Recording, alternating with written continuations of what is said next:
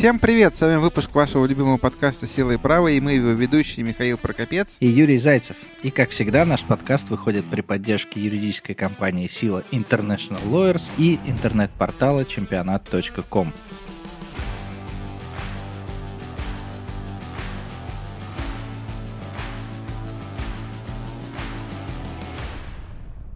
Вот я сказал, Юр, вашего любимого подкаста. Мне кажется, что я как-то покривил душой, потому что количество лайков и комментариев, сколько мы не стараемся с тобой, сколько мы не просим наших слушателей, как-то не растет. Мне кажется, что нужно еще раз попросить. Ребят, обязательно ставьте лайки в Apple подкастах, в Google подкастах, в YouTube, комментируйте, потому что нам очень интересно ваше мнение.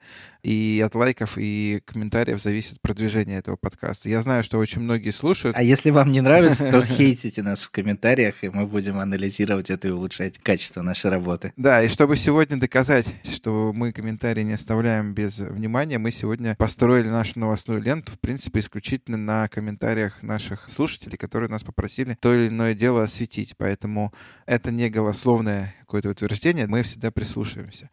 И прошлый наш подкаст, в котором мы говорили про футбольных агентов, я хотел такой сделать follow-up небольшой, потому что мы говорили накануне агентского экзамена, по новому регламенту уже об агентской деятельности, который вступил в силу 1 января, и у нас появилось 11 новых агентов, которые успешно сдали экзамен. Поздравляем их с этим. Да, поздравляем их с этим. Из 15, по-моему, или из 16 человек, вот 11 сдали. А следующий экзамен, насколько я понимаю, будет в мае, да? В мае, да.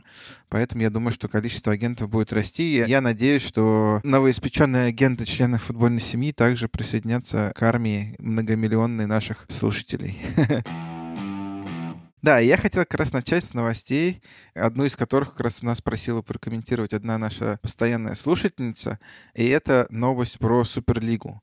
В принципе, достаточно давно, примерно лет 30 уже эти новости появляются, но скоро-скоро появится некая Суперлига, которая заменит собой или подомнет под себя, или затмит УЕФА Лигу Чемпионов. О, Господи, какой кошмар. Что ты говоришь? И туда войдут самые топовые клубы со всего мира. В разные периоды времени этим проектом занимались разные люди. Босс Челси сначала, я насколько помню, Баварии. Это был мадридский Реал, в котором все было мало-мало-мало. Они хотели создать некую такую супер competition, да, в котором будут участвовать только самые топы из разных стран. Слушай, но я правильно понимаю, что все эти идеи, они были далеки от реальности. Почему же сейчас FIFA так возбудилась тем, что происходит? А я вообще-то еще не говорил кто возбудился. Это ты меня опередил. Я просто знаю сценарий. Ты знаешь сценарий, да, это, это спойлер. Я очень хотел плавно к этому подвести. Я хотел плавно подвести к тому, что на самом деле достаточно подробно прорабатывались и встречались клубы, какие-то тайные были сборища, нанимались консалтинговые агентства, которые делали многотомные исследования о том, как это все будет. За много-много тысяч За евро. За много-много тысяч миллионов евро, да.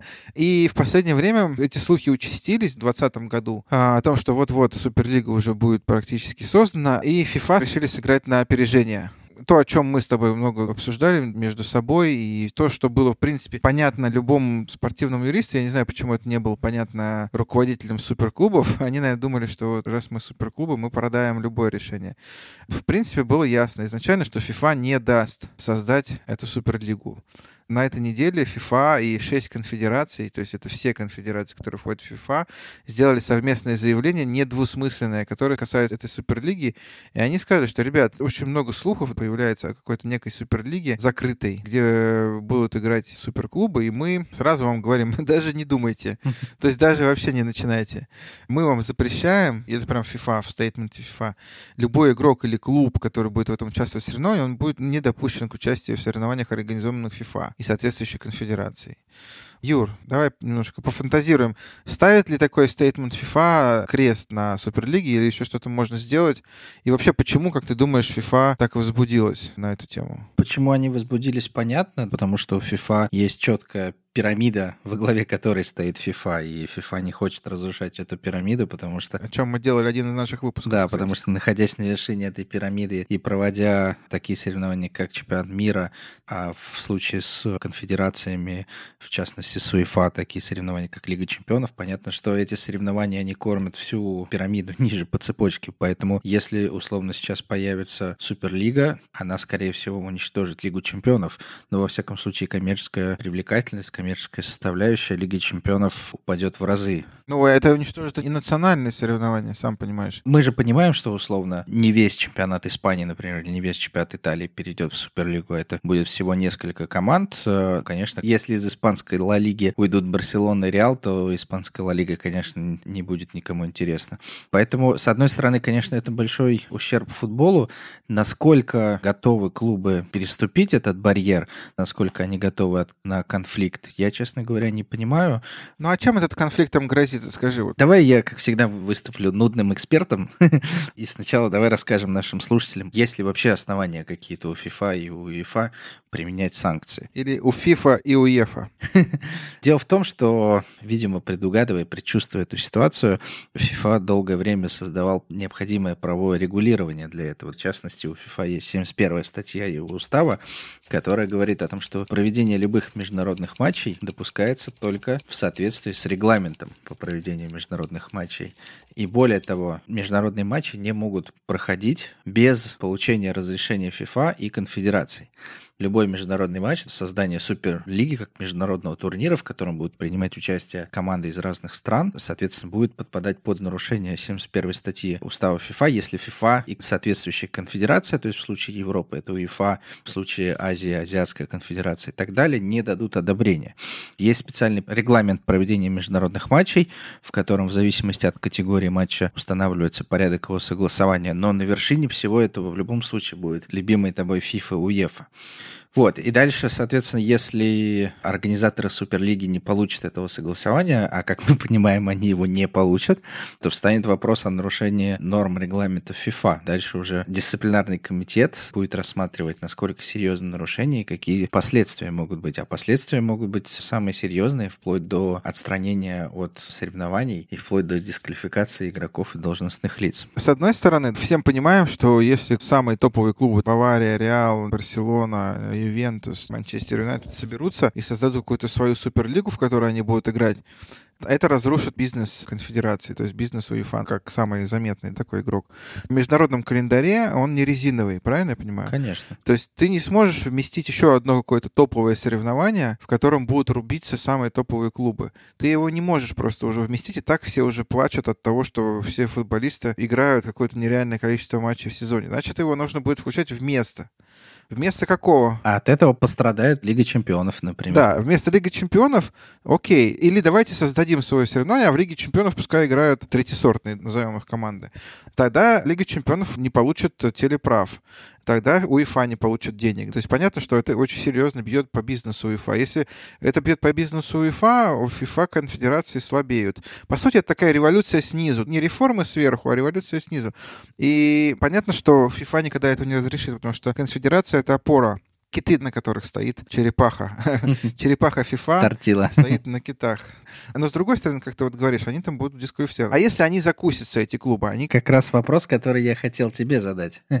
Скажешь, ну давайте, всех не дисквалифицируешь, условно говоря. Не, ну окей, хорошо, даже если мы представим, 20 клубов создали Суперлигу, а FIFA приходит и говорит, так, мы вас всех исключаем из наших соревнований и всех игроков дисквалифицируем. Они больше не могут принимать участие в соревнованиях под эгидой УЕФА, и они не могут участвовать за свои национальные сборные. Как, по твоему мнению, насколько эти последствия будут серьезными для этих клубов? И заметят ли они их? Убийственные последствия, потому что, ну, условно говоря, ты не сможешь работать на трансферном рынке. Почему не сможешь? Наоборот, у тебя появляется свобода. Ты не подчиняешься правилам FIFA, ты забираешь любого футболиста. Окей, ты забираешь любого футболиста. Вот играет футболист молодой, и ты ему говоришь, окей, переходи в Реал. А ему сразу FIFA говорит, окей, чувак, переходи в Реал, но ты будешь дисквалифицирован, ты не сможешь сыграть никогда в Лиге Чемпионов, ты никогда не сможешь сыграть за свою национальную сборную. Да, ты можешь сыграть за свой Реал там в этом чемпионате, но понятно, что это будет какая-то изолированная такая система, и обратно мы тебя не примем. Хочешь, давай вперед. Всю жизнь ты не сможешь играть в Реале, а обратно ты уже попасть тоже не сможешь. Ну да, то есть будет альтернатива либо Реал, либо Крымский футбольный союз. Крымский футбольный союз. Я думаю, что многие футболисты скажут, да нафиг нам это надо, хочет Реал, лучше еще огромное количество клубов.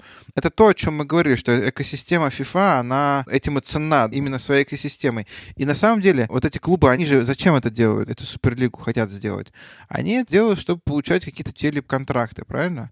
Огромные, миллиардные. Конечно. Ну... Да, но смотри, клубный футбол ценен тем, что, например, Манчестер Юнайтед сто лет играет с Ноттингем Форест, и у них уже есть свои взаимоотношения, болельщики по одному относятся, есть уже какие-то там статистика, дерби, там самые крупные поражения, и именно эта статистика, именно эта история, она ценна. Если ты возьмешь это все, аннулируешь, или там Спартак с ЦСКА играет всю жизнь. Ты берешь какие-то частности, местные локальные дерби, а ты представь... Не-не, смотри, смотри, Спартак, ЦСКА, Юр, я с трудом себе Давай представляю, что ЦСКА. Спартак и ЦСКА окажутся в Суперлиге, а ты представь себя... Нет, нет, давай именно- уберем нет, но ЦСКА ты- из этого уравнения. Ты смотришь с позиции маленьких и средних клубов, а ты все-таки посмотри с позиции топ-клубов, которые хотят создать эту лигу. Там, условно, Реал Мадрид или Барселона. Они хотят играть в Лиге Чемпионов с Манчестер Юнайтед, с Ювентус, с равными себе, а не с Базель, Локомотив Москва или там ЦСКА Москва. Юр, если тебе каждый день подают фуагру на завтрак, обед и ужин, то тебе через неделю эту фуагру начнет Откуда, тошнить. откуда ты знаешь мое меню? Знаешь, иногда нужно сыграть и с Локомотив Москва, и с Базель, чтобы отточить какие-то там тактические вещи, или попробовать новых игроков. Да, особенно будешь после того, как Реал вылетел от команды третьего дивизиона в Кубке. В Суперлигу их больше не возьмут. Если ты будешь каждый день смотреть Манчестер, Реал, Реал, Барселона и так далее, я тебе уверяю, ничего хорошего из этого не выйдет. Народ присытится. После этого включишь ФНЛ и будешь смотреть Шинник Томми. Таким образом, на этой замечательной шутке я хотел бы закончить Этот подкаст. этот подкаст. Мы понимаем, правильно с тобой, что... Ну, и FIFA на самом деле правильно сделала, потому что они, наверное, такие уже 15 лет сидели, сидели, слушали этот бред, что они там обсуждают, и говорят, так, ладно, хорош, ребят, обсуждайте, все, уже заканчивайте, идите, займитесь делом. Мы вам просто заранее говорим, что всем вам конец, если вы это сделаете. И мне кажется, что на этом тему Суперлиги можно вообще закрывать, правильно? Даже тему создания объединенного чемпионата быстрее закрыли. Помнишь, была тема создания такого турнира? Помню, помню, Юрий. Ну что, перейдем к второй новости. Давай. Вторая новость у нас с Туманного Альбиона. Тоже, кстати, по наводке нашего подписчика. Но мы просто, видимо, обленились. Неохота самим искать новости, поэтому... мы- Спасибо вам большое. Да, спасибо нашим подписчикам. Вот, в общем, тренер Вест Бромвич Сэм Эллердайс случайно проболтался о незаконном условии в трансферной сделке о покупке игрока Снот Грасса. Соответственно, что случилось? Вест Хэм играл против Вест Бромвич Альбион, и, соответственно, Вест Бромвич не поставил в состав Роберта Снотграсса, который пропускал матч против своего бывшего клуба. Ну и на пресс-конференции после этого матча тренер Вестброма Эллардайс случайно сказал, что ну, мы его не стали включать в заявку, потому что мы договорились, покупая его, что он эту игру не будет играть. Английская лига открыла расследование, потому что это противоречит как правилам английской лиги, так и правилам FIFA. Миш, что ты думаешь по этому поводу? Что ждет тренера и Вестбром в этой ситуации? Ну, я думаю, что там, когда он на пресс-конференции это говорил, это был фейспалм, наверное, все юристы такие, типа, вот, что происходит.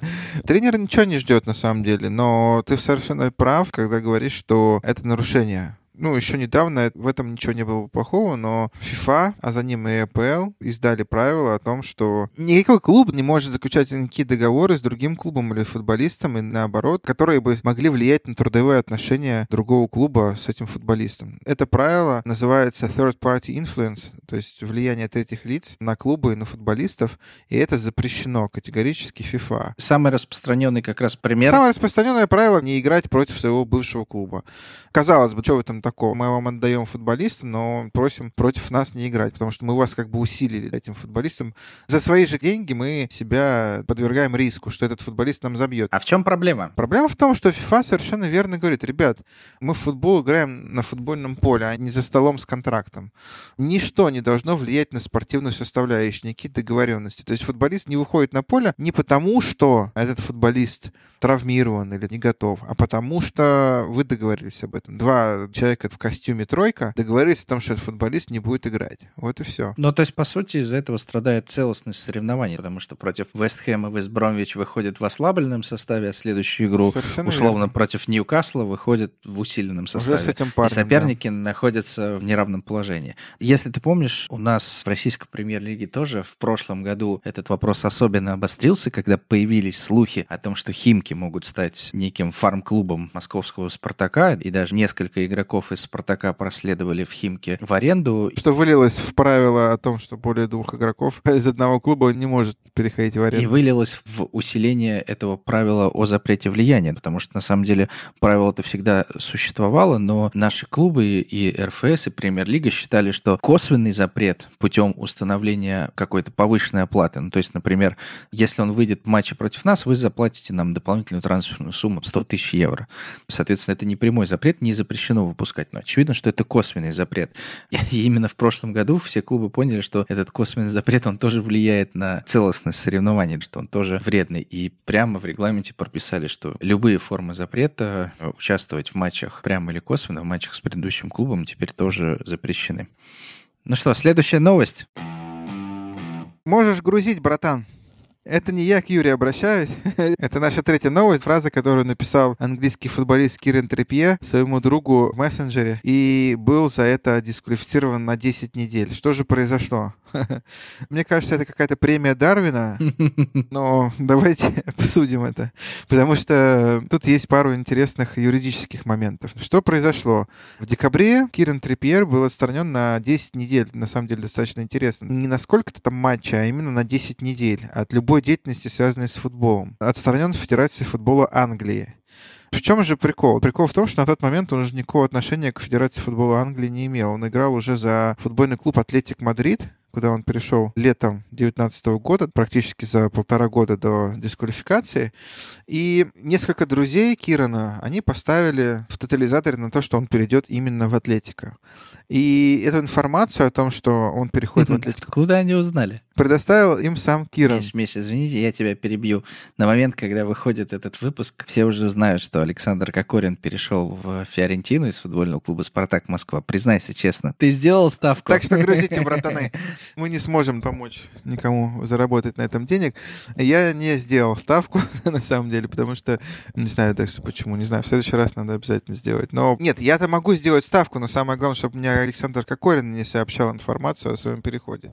Тут субъект не друзья Кирана, а сам Киран. Слушай, но на самом деле для друзей, мне кажется, ситуация... А друзья ли они ему?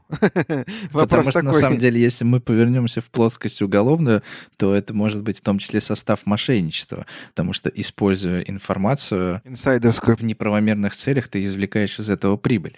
Вот, ну ладно, давай. Мы с тобой не уголовные юристы. Ну, на самом деле, мы с тобой хоть и не уголовные юристы, но мы можем с точки зрения морали тоже спросить, потому что у Кирана был чат с этими друзьями, так называемыми, и так как эта переписка попала вообще до последнего слова потом в Федерацию футбола Англии, у меня возникает вопрос, а кто сдал, ребят?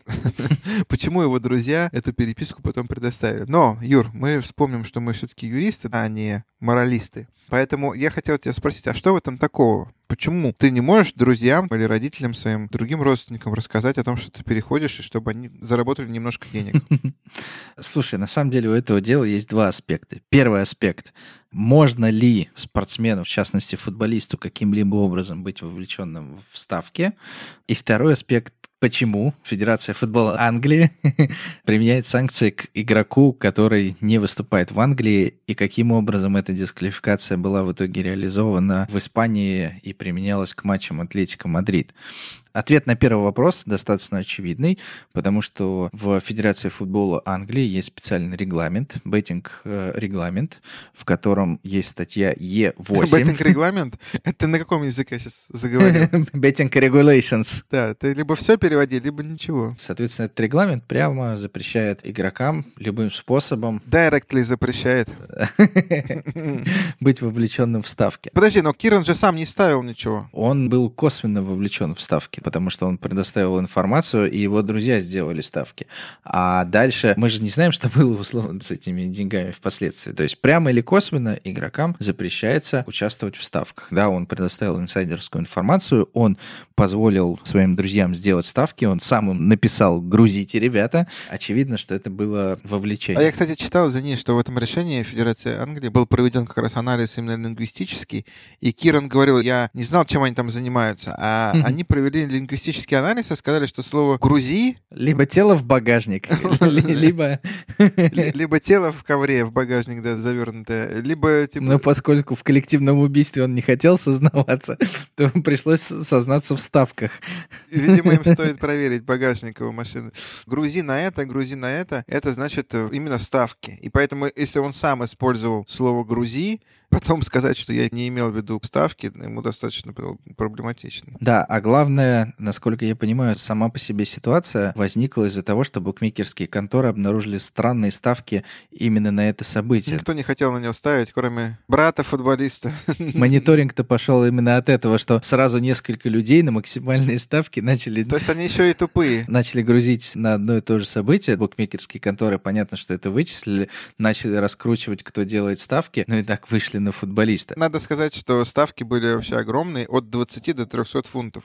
Вообще ни за что парень пострадал, скажем так. 20 фунтов, слушай, ну это сколько? 2000. Если это не пресечь, завтра это будет 20 Я согласен, я фунтов. просто говорю, что это очень странно. Юр, ну я вот на чемпионате читал про эту новость, и самый заплюсованный комментарий был такой, ага, держите нас за идиотов, как Федерация футбола Англии могла, блин, наказать игрока, который играет в Испании? Вы что, совсем с ума сошли? Можешь объяснить ребятам? Ба-ба-ба-бам. На самом деле все просто.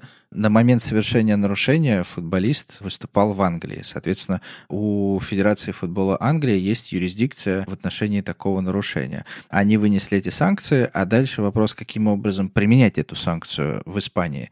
Соответственно, есть простой механизм, который предусмотрен 66-й статьей дисциплинарного кодекса ФИФА, который говорит о том, что серьезные нарушения могут быть расширены до мирового масштаба по решению дисциплинарного комитета. Соответственно, Английская Федерация, когда применила эту санкцию, а применили они санкцию в виде, на самом деле, не дисквалификацию, как многие говорят, Отстранение. а отстранение, бан на любую деятельность, связанную с футболом. Даже тренироваться не может. Да, вообще никакой деятельности. Он не может тренироваться, не может играть, не может участвовать ни в каких официальных мероприятиях, его нельзя вызывать в сборную и так далее.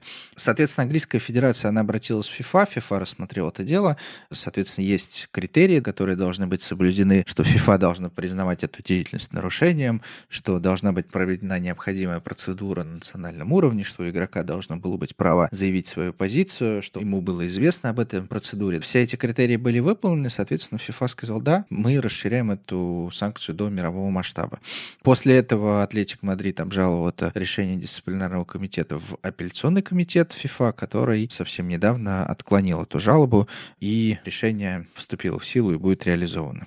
Слушай, ну, мне кажется, мы достаточно подробно рассмотрели эти новости.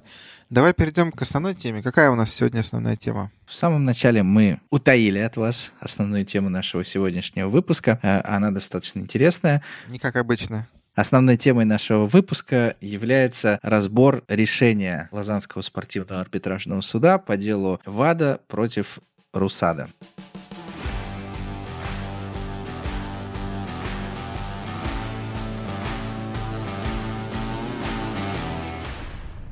Мы, во-первых, обещали в одном из наших прошлых выпусков, что когда будет доступен полный текст решения, мы обязательно его проанализируем и уделим этому время. А серьезные люди свои обещания выполняют. На мой взгляд, это одно из основополагающих решений вообще для российского спорта. В мировой практике я таких прецедентов не знаю, во всяком случае, чтобы санкции и разбирательства были в отношении какой-то конкретной страны и затрагивали без исключения всех ее спортсменов. Ну, я имею в виду, что которые участвуют в международных крупных соревнованиях. Да? Это решение непростое, 186 страниц. Слушай, вообще в этом деле очень интересные цифры. Решение 186 страниц, материалы дела 48 тысяч страниц и юридические расходы, присужденные по итогам Ну не надо заранее не раскрывать. очень-очень большие. Мне кажется, мы должны будем этому уделить особое внимание. Давай, может быть, начнем с фактов дела, совсем коротко, потому что мы, по-моему, уже это когда-то озвучивали. Что произошло, Юр? Детально мы не разбирали, поэтому я все-таки предлагаю напомнить нашим слушателям. В 2014 году немецкое телевидение выпустило фильм о скандалах в российской легкой атлетике, из которого стало известно много интересного о манипуляциях с допингами. Немецкие спецслужбы. Возможно, это была легализация. Информация немецких спецслужб. Но, тем не менее, случилось то, что случилось. На этот фильм, грубо говоря, официальные власти не могли не отреагировать, и ВАДА создали специальную комиссию под председательством Ричарда Паунда, независимую комиссию, которая установила, что в российской легкой атлетике и вообще в российском спорте есть манипуляции с допингом. В результате чего была отозвана аккредитация у Московской антидопинговой лаборатории, и, соответственно, с 2015 года в России нет своей антидопинговой лаборатории, потому что аккредитация была отозвана. И РУСАДА были признаны несоответствующим требованиям антидопингового кодекса. Дальше, следующий год, 2016, как гром среди ясного неба, никогда такого не было. И вот опять газета «Нью-Йорк Таймс» публикует статью, в которой содержится изобличение бывшего директора Московской лаборатории Григория Рыченкова Российской Федерации и ее схемы по манипуляции с допингом, которую, в принципе, и придумал. Сам Рыченков. Не только придумал, но и воплощал в жизнь сам Рыченков. В частности, Рыченков рассказал о методологии исчезающего позитивного результата. Звучит неплохо. Я просто не хочу грузить наших слушателей английскими терминами. То есть, грубо говоря, когда позитивный результат скрывался э, в базе данных, э, проба подменялась, как будто бы ничего с ней не происходило. И, соответственно, следующая методология, которая применялась в отношении олимпийских, со слов Родченкова, поскольку это попало в решение суда, мы можем со ссылкой на решение суда говорить о том, что суд установил эти факты. Вторая система подмены проб, которая практиковалась во время Олимпийских игр 2014 года, когда, соответственно, допинг-проба через специальное потайное отверстие... Которое называется в решении Маус-холл. Мышиная норка. Соответственно, через эту так называемую мышиную норку, проба подменялась. В результате этой публикации ВАДА создали комиссию под председательством канадского профессора Ричарда Макларена, который также установил вину в результате действий нескольких комиссий было установлено, что РУСАДА не соответствует требованиям антидопингового кодекса ввиду того, что в России проводились эти манипуляции, и была разработана дорожная карта по возвращению РУСАДА статуса признания со стороны ВАДА. Ключевым ядром этой дорожной карты было предоставление полной базы данных Московской лаборатории за период с 2011 по 2015 год в каком-либо неизмененном виде, в первоначальном неизмененном виде. Дали нам срок на предоставление этих документов. И, как отмечает КАС в своем решении, что министр Павел Колобков, министр спорта и президент Олимпийского комитета Александр Жуков в какой-то момент сказали, что извините, мы вам предоставить эту базу данных не можем, потому что у нас проводятся следственные действия, база данных является предметом следственных действий, там работает Следственный комитет. Пока не закончится уголовное дело, никак на это повлиять не можем. Хитрый ход. Хитрый ход, да, тем не менее, в конечном счете ВАДА сменили гнев на милость, и в 2018 году все-таки восстановление Русада произошло. Но сделали это под условием, что в будущем все-таки будет предоставлена аутентичная база данных. И в конечном счете, когда пришел срок, эта база данных опять не была предоставлена. ВАДА этой ситуации возмутилась. Да, дело было в конце 2018 года. И после долгих внутренних дискуссий в январе 2019 года все-таки сотрудников ВАДА допустили в московскую лабораторию, которые скопировали миллионы килобайтов базы данных и увезли ее с собой оценивать. И в результате этой оценки ВАДА пришла к выводу, что все-таки база данных, которую им в итоге дали, с ней проводились манипуляции. Соответственно, Россия не выполнила требования для восстановления, в связи с чем Русада должны быть вновь лишены статуса признания. Давай, Юр, расскажем буквально пару слов о том вообще, почему сырбор весь из этой базы разгорелся. Что это за база такая? То есть это база, если совсем коротко, то есть вот у ВАДА есть требования о том, что каждая национальная антидопинговая лаборатория должна иметь такую базу, в которой она заносит все данные о... Система LIMS. Система LIMS, так называемая, все данные о том, какие были взяты пробы, какие были в итоге анализы, было ли нарушение, не было нарушения и так далее. Ну, то есть это база данных вообще всей деятельности э, этой антидопинговой организации. Почему они хотели получить нашу базу? У них была копия базы... Которую им предоставил некий whistleblower. Да, некий в русской традиции это стукач, который стучит, а в английской это который whistleblower, свистит. который свистит. Так вот, у них была база уже 2015 года, копия, а им предоставили базу 2019, да? Да. И, соответственно, они сравнили эти две... Почему они определили, что база была изменена? Как они считали, у них был эталонный экземпляр 2015 года. И они сравнили эти два экземпляра, и оказалось, что изменения сделаны задним числом, форматирование информации, так называемые, как там пишут, crashing files, замена частей этой базы, удаление, исключение, какие-то части отсутствовали и так далее. То есть они сравнили, и оказалось, что данные 2015 года, которые в их базе есть, и раньше, начиная с 2012 года, оказалось, что в более поздней варианте этой базы они отсутствовали. И они их спрашивали, как это могло быть. То есть если в нашей базе 2015 года они, значит, есть, а в 2017 их нет. Хотя этого вообще быть, в принципе, не могло. Поскольку этот вопрос, он вообще ключевой, поскольку вопрос о соответствии Русада строится именно на предоставлении аутентичной базы данных. Я просто хотел проговорить, какова была позиция Русада по этому поводу и что в итоге... Давай проговорим. Я просто хотел как раз тебя подвести к этому вопросу и сказать немножко еще из фактов. КАС поднял три вопроса. Первое. Соответствовала, не соответствовала эта база данных? То есть была ли она надлежащим образом предоставлена? И соответствовало ли действие Русада требованиям ВАДА? И если не соответствовал, то какие должны быть санкции? Вот эти два, по сути, ключевых вопроса, на которые вообще вот эти все 186 страниц были написаны. Мы понимаем позицию ВАТа, давай рассмотрим позицию Русада. Что Русада говорила по этому поводу? Как защищались? Прежде чем перейти к юридическим аргументам, поскольку ты поднял вопрос базы данных, я хочу этот вопрос сразу осветить и закрыть, чтобы мы дальше уже занимались обсуждением нудных ссылок на пункты решения. Вот, соответственно, ВАДА, как ты правильно сказал, сравнивал две базы данных, позиция Русада заключалась в следующем. Ребят, мы не знаем, откуда вы взяли базу данных 2015 года. Соответственно, нам вы ее для исследования не предоставили, хотя мы вас просили. То есть Русада поставил под сомнение аутентичность именно вот этой базы данных, полученной от... Ну, это правильный ход. Whistleblower. Мы не знаем, где вы ее получили, насколько она достоверная, поэтому основывать дело на базе данных, полученных откуда-то со стороны, достоверность которой не подтверждена, совершенно неправильно. На что, на самом деле, КАС очень тактично и технично ответил в своем решении. КАС сказал, что вот Русада ставит под сомнение достоверность базы 2015 года, но выводы ВАДА строятся скорее на выявленных недостатках в базе 2019 года. И анализируя базу 2019 года, технические эксперты нашли в ней, грубо говоря, дырки, места, которые заменяли, места, которые стирали. И если сравнить вот то, что выявили эксперты в базе 2019 года, что вы нам дали, Россия, с тем, что есть в 2015 году, каким-то чудным образом совпадает то, что вы стерли здесь, с проблемными местами в базе 2015 года. Сюрприз. Хоть у нас и нет, грубо говоря, достоверных данных, подтверждающих, что база 2015 года железно та самая база, поскольку проблемные места в них совпадают, то она может служить индикатором для сравнения двух баз данных.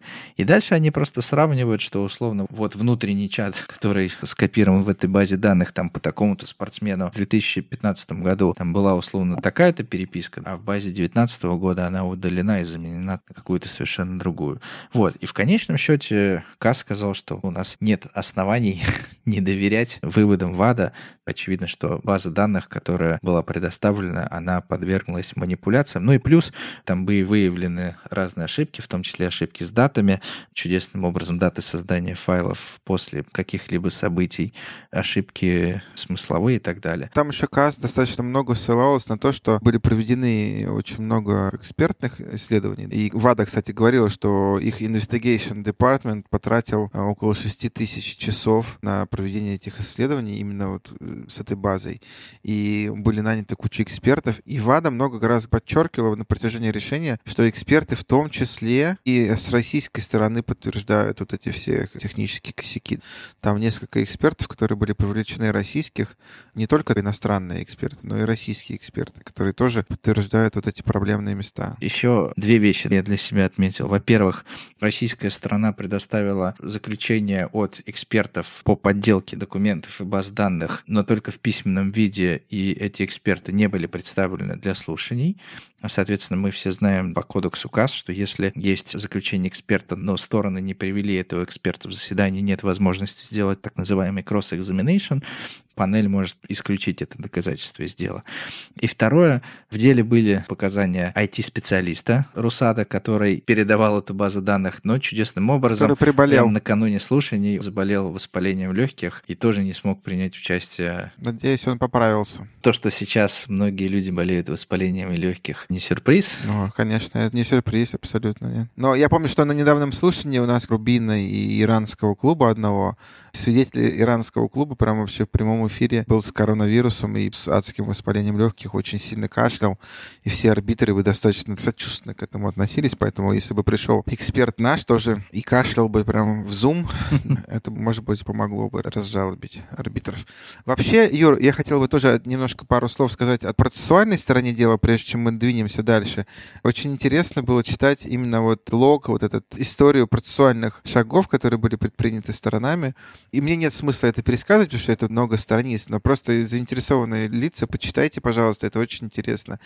Сначала все стороны заявляют отвод судье, которого назначила ВАДА. Все наши ребята РУСАДА, там Российский Олимпийский комитет, Российский Паралимпийский комитет, последовательно заявляют отвод Фомагали. Луиджи Фомагали. А ты, кстати, понял, почему его челленджили? Ну, там написано, что независимость и беспристрастность его вызывала Ну, вопрос. я так понимаю, что ВАДА слишком часто назначали его на свои дела, по всей видимости. Да, ну то есть сначала наши, скажем так, стороны обжаловали, пытались отвести арбитра, который назначил ВАДА. Потом ВАДА пыталась отвести арбитра, который назначил наша сторона. Потом все вместе пытались отвести президента. Но, кстати, на самом деле наша российская страна не признавала юрисдикцию КАС на этом основании, потому что панель арбитров была сформирована неправильно с нарушением требований кодекса КАС. Перед тем, как перейти к вопросу по существу, все друг друга, скажем так, обжаловали, пытались отвести, скинуть, не допустить. Вообще, в принципе, юрисдикцию КАС пытались оспорить. Специальная комиссия по отводам КАС, она постоянно собиралась, постоянно говорила, нет, нет, мы против, мы считаем, что все арбитры нормальные. Потом все спорили по поводу графика рассмотрения дела. Сначала Русада говорила, что у нас нет времени, вообще такое большое дело. На что КАС говорил, ребят, ну в смысле у вас нет времени? Вы написали 500 страниц, принесли несколько тысяч документов. Как у вас нет времени? Вот у вас все отлично с временем, вы все успели. Потом все стороны должны были согласовать график. Потом этот график менялся из-за того, что сначала хотели до Олимпийских игр в Токио рассмотреться. Потом Олимпийские игры в Токио из-за коронавируса перенеслись. Потом выяснилось, что арбитры КАС не могут путешествовать, не могут приехать на слушания. И был такой достаточно странный формат слушаний, смешанный. Когда арбитры КАС не приехали и выступали по интернет-связи, а стороны, наоборот, приехали, и все находились в одном месте. Это было связано как раз с тем, что, на самом деле, практически всех участников дела представляли швейцарские юридические компании. Ни одной российской юридической компании не было представлено в этом деле.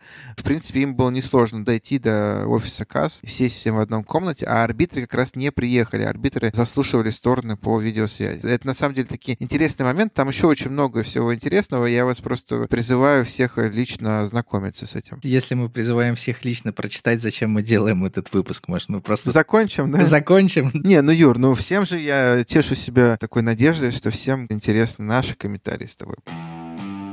Слушай, ну давай тогда я просто совсем коротко расскажу позицию Русада. Первый пункт позиции Русада. Русада оспаривал юрисдикцию КАС рассматривать данный спор. Русада говорили о том, что арбитр, назначенный ВАДА, не отвечает критериям независимости. Этот арбитр должен был быть отведен и АйКАС, то есть высший орган управления КАС, абсолютно, по мнению Русада, неправомерно и необоснованно не отвел данного арбитра, поскольку этот арбитр был назначен с нарушением, то и президент панели, да, я напомню, что данная процедура является ordinary, об этом стоит сказать, я просто завершу мысль. Соответственно, процедура ordinary, а в ordinary процедуре президент панели избирается двумя арбитрами, назначенными сторонами. Поскольку получается, что президент панели был выбран, по мнению Русада, нелегитимным арбитром, то и президент панели тоже является нелегитимным. Более того, Русада говорила о том, что КАС предоставил для выбора президента этим двум арбитрам список из девяти человек. И они говорят, а почему из девяти? Список девяти. Кто их выбрал? Да, почему не из всего списка арбитров выбирали, соответственно, президента, почему они это делали только из девяти арбитров. И на этом основании мы, соответственно, оспаривали юрисдикцию. Мы в смысле это кто? Наши? Наши, да. Но патриотические чувства рано или поздно будут прорываться. Мы юридические фирмы из Швейцарии. Правильно я понимаю? Мы, я имею в виду Россию, российскую сторону, потому что хорошо, ну, хорошо. мы прекрасно понимаем, что, несмотря на то, что стороной дела было Русада, скорее против Российской Федерации, чем Русада. Вот, возвращаясь к вопросу о том, почему это дело рассматривалось в рамках ordinary, то есть в рамках обычной процедуры, а не апелляционной процедуры, дело в том, что международный стандарт по соответствию кодексу ВАДА говорит о том, что ВАДА предлагает санкцию. То есть ВАДА передает дело в КАС, ВАДА предлагает санкцию, но решение принимается КАС, судом. То есть это не апелляция на решение ВАДА. ВАДА выступает только лишь с обращением, и уже суд, выступая в качестве первой и единственной инстанции, рассматривает это дело. Поэтому процедура регулируется правилами Ordinary Procedure Кодекса КАС, а не Appeal Procedure. Вот. Дальше второй довод, который был у нас, я имею в виду у российской стороны, о том, что международный стандарт по соответствию кодексу ВАДА, в нарушении которого была обвинена Русада, по мнению российской стороны, не подлежит применению. В чем дело? Российская сторона подписала кодекс ВАДА в 2008 году, и с 2008 года, когда мы подписали кодекс ВАДА, по мнению нашей страны, в правом регулировании допинга слишком много поменялось. И, грубо говоря, мы подписали один кодекс, потом он много раз менялся, а потом к кодексу добавились еще и международные стандарты, под которыми РУСАДА, как подписант кодекса никогда не подписывалась и никогда не соглашалась. Грубо говоря, вот этот международный стандарт, в несоблюдении которого обвинили Русада, он был навязан Русада как обязательное правило, с которым Русада никогда не соглашалась. И, соответственно, на этом основании мы считали, мы, в смысле Русада, российская страна, что нельзя применять санкции за несоответствие документу, который мы никогда не принимали и с которым мы никогда не соглашались. И в завершении были у нас ссылки на нарушение отдельных правил процесса, таких как право на честное и справедливое разбирательство, по мнению российской страны, так называемый fast-track procedure, то есть быстрая процедура, которая установлена, опять же, документами ВАДА для подобных категорий дел. Не учитывая права, да? Да, она лишает, по сути, возможности на справедливую защиту. То есть как мы можем себя защищать и как, условно, можно это дело разобрать честно и беспристрастно, если у нас очень тесный график, и мы даже не успеваем сделать какие-то экспертизы, получить какие-то заключения и так далее. То есть мы очень лимитированы во времени для того, чтобы защитить себя. Неправильно был сформирован состав. Также, по мнению Русада, санкции, предлагаемые ВАДА, были, очевидно, непропорциональными, соответственно, обстоятельствам, а само Русада не является субъектом ответственности, потому что к Русада не было никаких вопросов. Вот. И от позиции Русада я уже предлагаю перейти к выводам, которые сделал КАС по данному делу. Касаемо того, что ты сказал, что к Русада вопросов нет, могут люди задать вопрос. В смысле к Русада вопросов нет, если Русада было признано в итоге виновным в нарушении этих норм? Но неоднократно отмечалось в течение суда, это общее место, и никто с этим не спорит, ни ВАДА, ни Русада, о том, что Русада никак не могло повлиять на эту базу данных, потому что эта база данных находилась в доступе не Русада. Эта база данных находилась в доступе Следственного комитета и Министерства спорта, потому что Следственный комитет как раз занимался расследованием нарушений. И КАС, и ВАДА говорят, мы не говорим, что это Русада все эти нарушения допустила. Мы не говорим, что Русада стирали эти самые данные, но но есть принцип strict liability, строгая ответственность. Согласно этому принципу, и КАС цитирует достаточно много решений в мотивировке, для того, чтобы наступила твоя ответственность, не обязательно, чтобы у тебя была вина по ряду нарушений, например, таких как договорные матчи, нарушения, связанные с фанатизмом. Не обязательно, чтобы у клуба была вина, и чтобы применить к нему санкции за то, что его фанаты там, разгромили стадион. Это твои фанаты, значит, по умолчанию, персе, ты ответственен.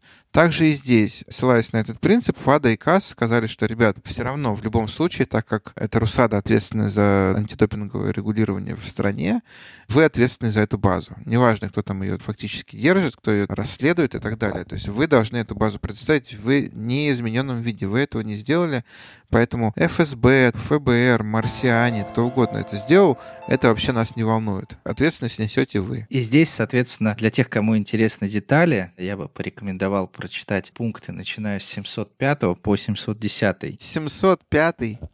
Сначала нужно дочитать до этого пункта. Середина решения, ну, например, интересно, в пункте 705 КАС приходит к выводу, что манипуляция с базой данных Московской лаборатории проводилась на месте преступления, то есть поскольку лаборатория была местом преступления, там расследовалось уголовное дело, под надзором Российского следственного комитета, который подконтролен непосредственно президенту, и руководитель которого назначается и увольняется президентом. Надеюсь, это не ты делаешь такой вывод, а КАС? Но я же специально цитирую решение КАС. КАС делает вывод, что манипуляции проводились в тот момент, когда у вас Следственный комитет там сидел, а Следственный комитет у вас подотчетен самому-самому высшему руководству страны. А в пункте 710, вот недавно была шокирующая новость, которая разошлась по многим многим информационным агентствам, что КАС признал официальную манипуляцию с допингом в России. Вот как раз в пункте 710 КАС говорит о том, что манипуляции с допингом случились однажды, когда-то в прошлом, и сейчас были повторно совершены акции, целью которых было прикрытие этих манипуляций. То есть КАС приходит к выводу, что, ребят, вы когда-то там нахимичили с вашей базы данных, а сейчас, когда вас попросили предоставить нормальную базу данных, вы еще раз нахимичили, чтобы скрыть ваши следы манипуляций в прошлом. Учитывая важность антидопинговой системы для мирового спорта и учитывая вовлеченность, по мнению КАС, не по нашему мнению, российской политической системы в манипулирование допингом, КАС приходит к выводу, что в данном случае принцип строгой ответственности должен работать, и РУСАДА, как сторона, подписавшая кодекс ВАДА, должна нести строгую ответственность перед ВАДА за допущенные манипуляции. Грубо говоря, нам не с кого больше спросить, поэтому мы спрашиваем с РУСАДА. А так к Русаду у нас претензий нет. Да, так к Русаду в порядке. Но, Юр, заканчивая первый вопрос о том, что действительно были ли нарушения или нет, КАС приходит к выводу о том, что мы все проанализировали. В большей степени мы опираемся на показания экспертов, которые были представлены в АДА, в том числе и на экспертов с российской стороны. Более того, там приходили свидетели, в том числе и эксперты, которые были наняты Русада, некий мистер Вманг, загадочный, который был призван, скажем так, противостоять экспертизам, которые были сделаны другой стороной. Но, судя по протоколам допроса этого мистера Ванга, было ясно, что он не ответил на самый главный вопрос, как так получилось, что в базе от 15 года и от 19 года изменены одни и те же самые подозрительные куски. То есть в базе 15 года было нарушение, а в базе 19 года неожиданным образом это нарушение было, скажем так, устранено. Мистер Ванг на этот вопрос не ответил. А другой российский эксперт, когда ему задали вопрос, не подменял ли он лично эти файлы, там написано, что он рассмеялся. Видимо, это было доказательством вины. А, заканчивая этот вопрос, КАС приходит к выводу. Все указывает на то, что действительно вот эта база была передана в измененном состоянии, а следовательно, Русада не выполнила свои обязательства и, соответственно, должна понести наказание. О том, какое наказание она должна понести, как раз посвящена вторая часть этого решения. Достаточно объемная тоже. Прежде чем переходить к наказаниям, надо прокомментировать ключевой аргумент российской стороны о том, что международный стандарт по соответствию не применяется, грубо говоря, к РУСАДА. И были заслушаны эксперты по швейцарскому праву, причем эксперты с разных сторон, которые пришли к выводу, что да, все это время, что российская страна, РУСАДА, не оспаривала международный стандарт по соответствию, то есть, грубо говоря, молчала. Молчание не означает автоматического признания этого документа. Но молчание может в совокупности с другими обстоятельствами, с другими доказательствами свидетельствовать о том, что сторона этот документ признала. И дальше анализируется кодекс 2018 года, который был применимым правом в отношении данного конкретного дела с предыдущими редакциями антидопингового кодекса ВАДА, в которых были ссылки на возможность установить такой стандарт. То есть, грубо говоря, ребят, вы присоединились к кодексу, в котором возможность такая была. Соответственно, возможность устанавливать санкции за несоответствие этому стандарту у ВАДА тоже была. При этом, как КАС говорит, допинговая сфера является крайне изменчивой, и ВАДА должна постоянно реагировать на вызовы, которые ей предлагают нарушение антидопинговых правил, поэтому изменчивость среды правового регулирования в сфере допинга абсолютно нормальна. И учитывая все эти аргументы, КАС приходит к выводу, что международный стандарт по соответствию, он является частью, по сути, антидопингового кодекса. Он обязателен для сторон, которые присоединились к антидопинговому кодексу, а поскольку Русада к нему присоединилась, то и международный стандарт по соответствию является обязательным для Русада. Теперь давай перейдем уже конкретно к санкциям, которые были наложены, и обсудим, почему они были. Так, Юр, ну, значит, в итоге КАС решил, что санкции должны быть применены. КАС решил, что юрисдикция есть, стандарт для нас обязательный, он был нарушен, и должны быть применены санкции. А вот какие санкции, давай мы с тобой, соответственно, разберем и посмотрим, каким образом КАС приходил к выводу о применении этих санкций. Напомню нашим слушателям, что санкции были предложены ВАДА, то есть ВАДА решением своего исполкома утвердил список санкций, которые они хотят наложить на российскую сторону. ВАДА сказал о том, что эти санкции должны действовать 4 года. Дальше уже КАС анализировал эти санкции. Ну, КАС разбирал каждую конкретную санкцию, он рассказывал, какой есть legal basis, правовое основание для применения этой санкции, и рассказывал, почему он принял то или иное решение. Ну, начнем с самого главного, может быть, не в хронологическом порядке, а в принципе с самого главного. Давай начнем с самого главного. В чем главная победа? У-ху! Российского, да. Русада и, и представителей Русада в том, что КАС не согласился с доводом о том, что четырехлетний период должен применяться, четырехлетний период действия санкций, а КАС сказал о том, что достаточно двух лет.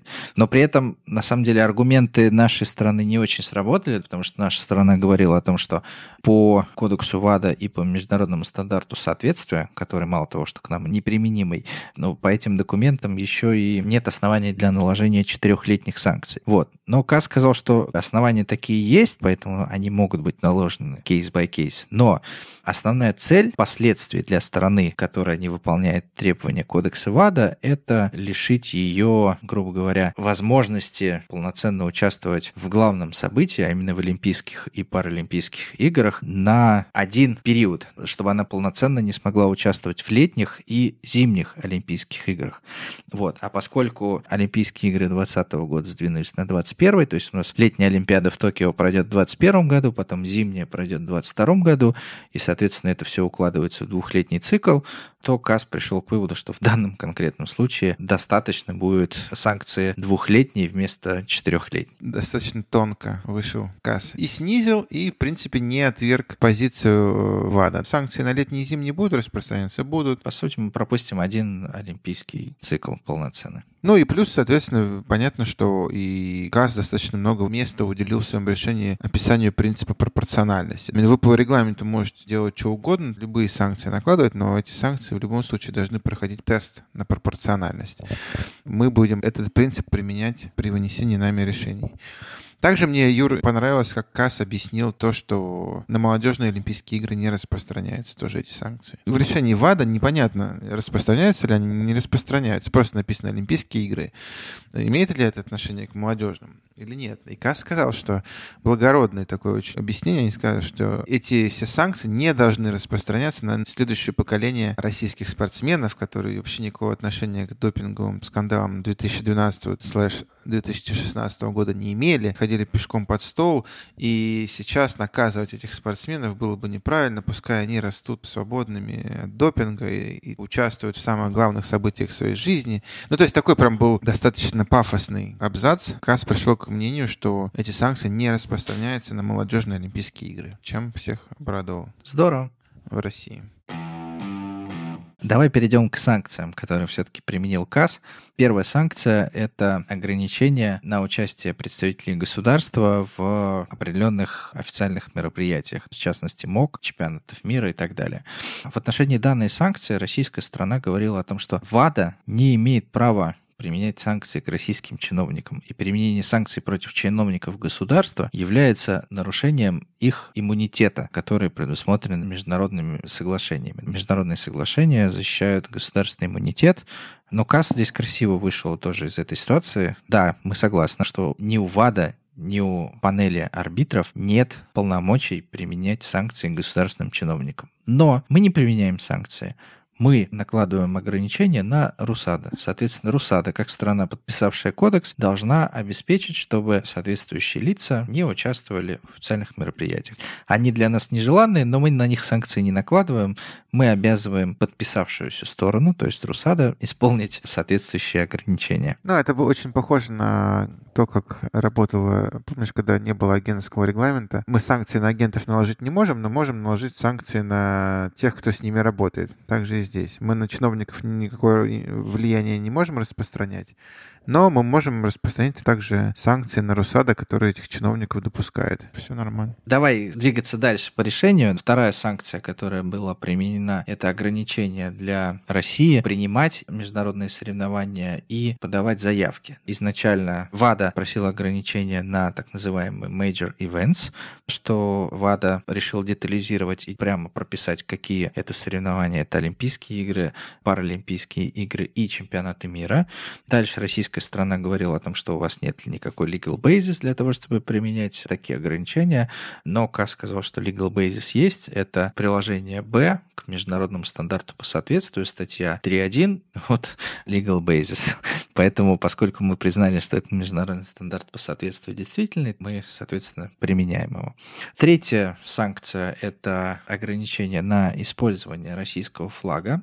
Опять же, наша страна оспаривала применение этой санкции, но на самом деле КАС смягчил формулировки ВАДА, потому что формулировки ВАДА были категоричные никаким образом, никак нельзя использовать название, нельзя использовать российский флаг и так далее. КАС сказал о том, что нельзя использовать название, но можно использовать идентификацию со страной, олимпийский атлет из России. В отношении флага КАС сказал, что нельзя использовать флаг как таковой, но в экипировке можно использовать цвета флага. Что открывает простор для дизайна. И более того, КАС сказал, что ограничения по использованию флага не касаются технического персонала. В случае победы спортсмен может взять на руки технический персонал, одетый в форме флага, и размахивать им. Если это тяжелая атлетика, то, в принципе, возможно. А следующая санкция, которую предлагал ВАДА, но Русада ее не применил. На самом деле удивительно, что никто не обратил на это внимание, но, во всяком случае, в прессе нигде я об этом не читал. Хотя это признание, по сути, нашего Олимпийского комитета и Паралимпийского комитета. ВАДА требовал, чтобы были наложены ограничения на чиновников Олимпийского комитета и Паралимпийского комитета на их участие в мероприятиях официальных. На что КАС сказал, что мы не видим оснований для того, чтобы применять такие ограничения, потому что в рамках данного процесса нет ни единого доказательства об участии в манипуляциях Олимпийского комитета и Паралимпийского комитета. Таким образом, наложение данных санкций является нецелесообразной. Соответственно, данные требования ВАДА КАС отклонил официально признав, что Олимпийский и Паралимпийский комитет ни в каких манипуляциях с допингом не участвовали.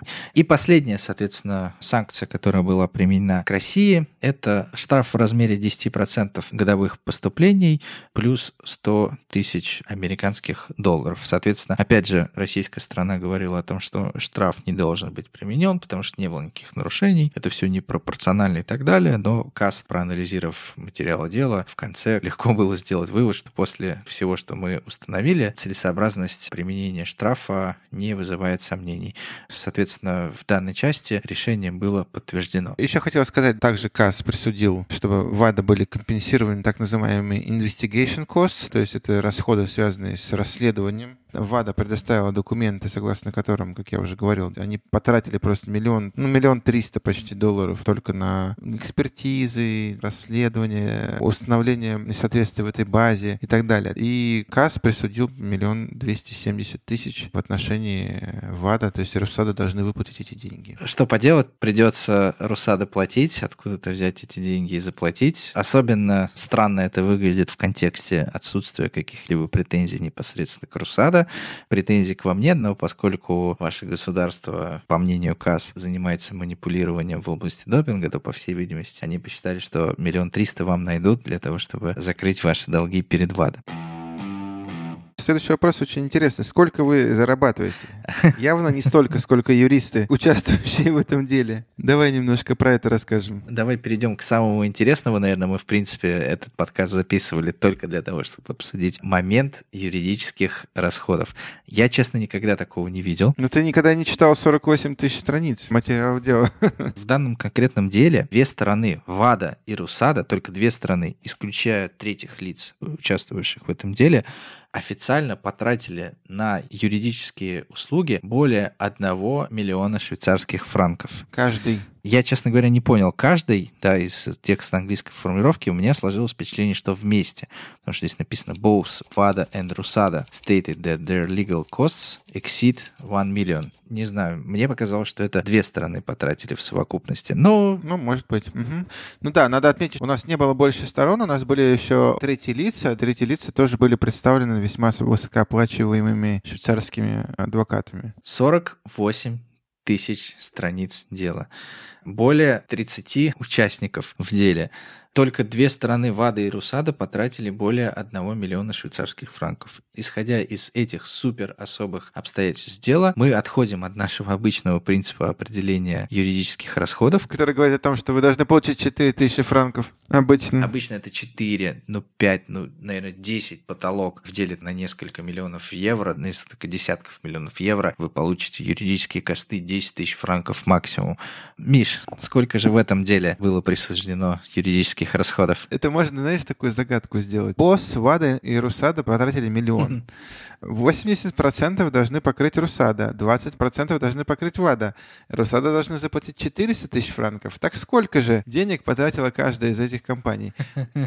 Слушай, ну подожди, если 400 тысяч франков должна Русада возместить ВАДА, а вообще это 80% всех расходов, 400 тысяч — это не 80% от миллиона. 400 тысяч — это как раз 40% от миллиона. Поэтому Русада должны покрыть 40% своих и 40% ВАДовских. Соответственно, каждый потратил по миллиону. Или я плохо учился в школе.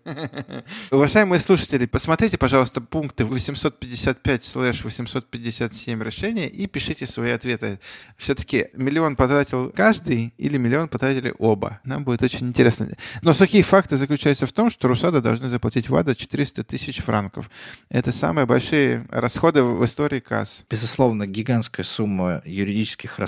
Я думаю, что никогда в истории КАС ни до, ни после ничего подобного не будет. И завершая эту тему, наверняка у многих возникнет вопрос. Кто же выиграл? Кто же выиграл? Для России это решение полное поражение или не полное поражение? По сути, КАС дает ответ в одном абзаце, в котором распределяют расходы на рассмотрение данного дела, на работу суда. В данном случае должны быть распределены 80 на 20. Таким образом, мы можем сделать вывод, что, по сути, на 20% мы отбились. На 80% мы не отбились.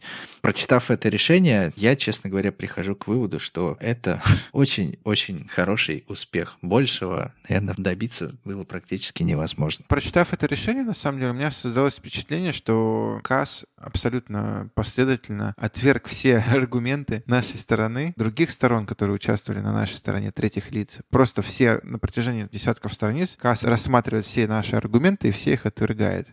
Потом говорит просто, ребят, пропорциональность, вот мы вам снижаем просто в два раза. Скажите спасибо. И в конце, вот 858 и 860 абзацы, там написано так называемые заключительные ремарки КАС. И они все расставляют по своим местам. Там написано, что панель выяснила, что хотя у нашей стороны была возможность провести черту между прошлым и настоящим, предоставить все-таки данные московской лаборатории, российские authorities, как они называют, власти, выбрали путь манипуляции данными. И это привело к таким последствиям. И мы надеемся, что это решение станет отправной точкой для того, чтобы российский спорт, российские спортсмены подняли голову, продолжили дальше свое движение в будущем чистыми. Clean International Sport, как они пишут. Никаких иллюзий, то, что мы снизили, там, ура-ура, победили, быть не должно мы проиграли. Просто мы, назовем это таким футбольным термином, мы отскочили. Мы могли на 4 года получить санкции, но нам снизили их до двух. Но мы глобально, мы проиграли. Поэтому нужно сделать, и КАС об этом пишет, потому что это на самом деле не супер частая такая, согласись, Юр, тема, чтобы они писали какие-то ремарки в конце. КАС пишет напутствие. Отеческое наставление такое. Мы вам сейчас снизили, но, пожалуйста, давайте больше не будем так делать. Потому что в следующий раз можно и не снизить. Никаких иллюзий нет, но нужно вступить на путь. Там прям так написано написано, что панель надеется, что это решение знаменует собой новый путь для объединения всех русских чистых спортсменов и fresh start для новой истории российского спорта. Вот, мы тоже также надеемся вместе с КАС, что это решение, уже нет смысла да, разбирать, кто прав, кто виноват, это уже финальное решение, мы не можем с этим ничего поделать, нужно просто честно исполнить это решение и дальше двигаться в будущее, в светлое будущее. Все-таки на самом деле я бы не говорил однозначно, что это финальное решение, потому что все-таки возможность обжаловать швейцарский федеральный трибунал она есть. Юрий, там написано в решении, если ты видел, все стороны полностью согласны с тем, что их право на честное разбирательство было соблюдено, что у них нет никаких возражений и так далее, и так далее, и так далее. Мне кажется, что это означает, что они больше не пойдут никуда. Но хотя, Но... возможно, арбитр допустил российские шутки в отношении русских в Фейсбуке. Мы с тобой много раз бывали на свиданиях кассы, мы знаем, что всегда слушания заканчиваются вопросом от председателя к сторонам, насколько ваше право быть услышанным в данном процессе было было соблюдено, и, грубо говоря, это тот церемониал, который не предполагает отрицательного ответа. Я с тобой не соглашусь, потому что в первом же моем деле в кассе, когда мы представляли Скоровича против мини-футбольного клуба, наш оппонент сказал, что он считает, что его права были нарушены, что он резервирует за собой право обращаться в швейцарский трибунал. То есть это был прям скандал, скандал. И не обратился. Вот, поэтому не обратился, но я просто присутствовал на слушаниях, когда другая сторона этот церемониал, как ты говоришь, не соблюла. Просто в данном конкретном деле, поскольку у Русада красной линией через всю позицию проходил аргумент о том, что у вас нет юрисдикции, потому что вы неправильно сформировали панель, я думаю, что вполне не исключено, что все-таки апелляция именно по данному основанию будет. Согласен. Как говорится, поживем увидим. Юр, мне кажется, что мы достаточно подробно разобрали этот вопрос, и мы очень просим вас, если у вас будут вопросы, какие-то уточнения, пожелания, пишите нам в комментариях. Увидимся через две недели. Пока. Всем пока.